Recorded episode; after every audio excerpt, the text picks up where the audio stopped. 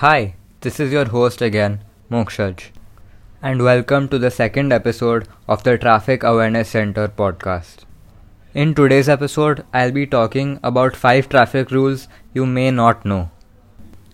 Ever since the origin of motor vehicles and their evolution as major means of travel, the ability to maneuver one and drive on urban roads has been a quest many fail to embark on.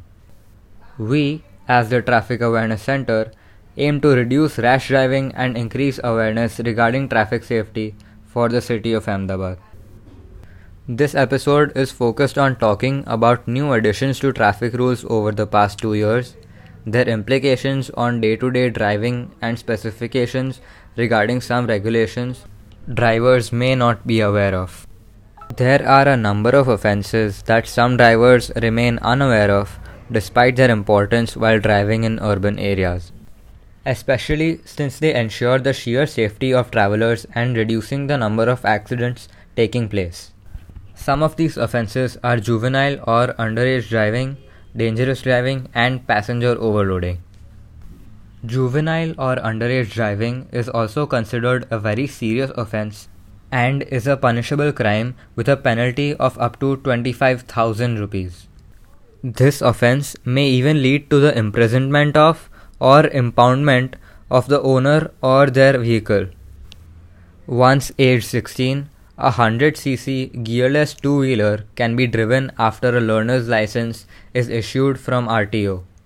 Provided the driver has a driving license, a four-wheeler can be driven post the legal age of eighteen. Dangerous driving is an offense that has recently been amended that dictates a punishment of up to five thousand rupees in case one uses their phone while driving. Dangerous driving also includes rash driving and half-wheeling. Passenger overloading is when there are more than the permitted number of passengers at a given point of time. The offense is finable up to one thousand rupees per additional passenger, as it could cause disequilibrium in the vehicle and affect the driver, resulting in an accident. Overloading the vehicle in terms of weight is also an offense, as it may cause instability to the vehicle. The driver could be fined up to a thousand bucks and his or her license may be disqualified for as many as three months. Incompetent driving includes, but is not limited to, when one drives on the wrong side of the road, the footpath, or the wrong lane in order to overtake another vehicle.